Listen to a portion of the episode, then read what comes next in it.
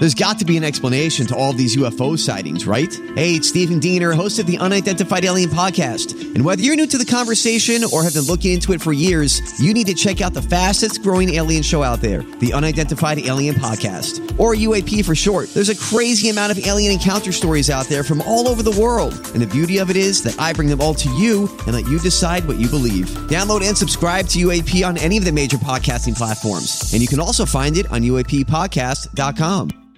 Hi, everybody. This is Adriana Trigiani. I'm the host of You Are What You Read. I have the privilege of interviewing luminaries of our times about the books that shaped them from childhood until now. We get everybody from Sarah Jessica Parker to Kristin Hannah, Mitch Albom, Susie Essman, Craig Ferguson, Rainn Wilson, Amor Towles, you name it, they come, they share. New episodes of You Are What You Read drop every Tuesday on Apple, Spotify, or any major streaming platform wherever you listen to your podcasts.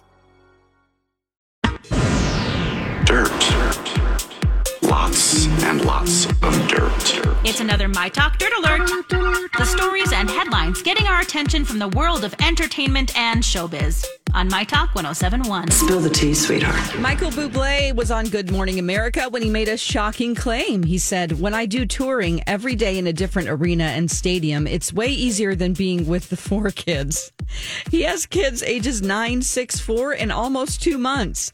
And he shared that Sunday was his first day off in months. He was managing his fantasy football teams when his wife said, I hope you're enjoying your vacation, Michael. Uh, next week is Michael Bublé week on Dancing with the Stars, and dancers will dance to his songs, and Michael will sing and be a guest judge.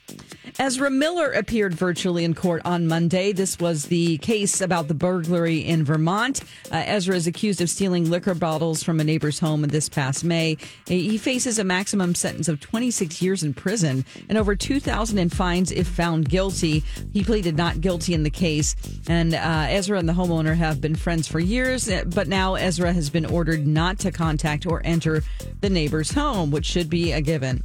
Uh, Kelly Clarkson and Dwayne the Rock Johnson got together for a little karaoke. They sang "Don't Come Home a Drinkin' with Lovin' on Your Mind." It's 1967. The song became Loretta Lynn's first number one song on the Billboard country charts. And The Rock was on Kelly's show to promote his upcoming movie, Black Adam.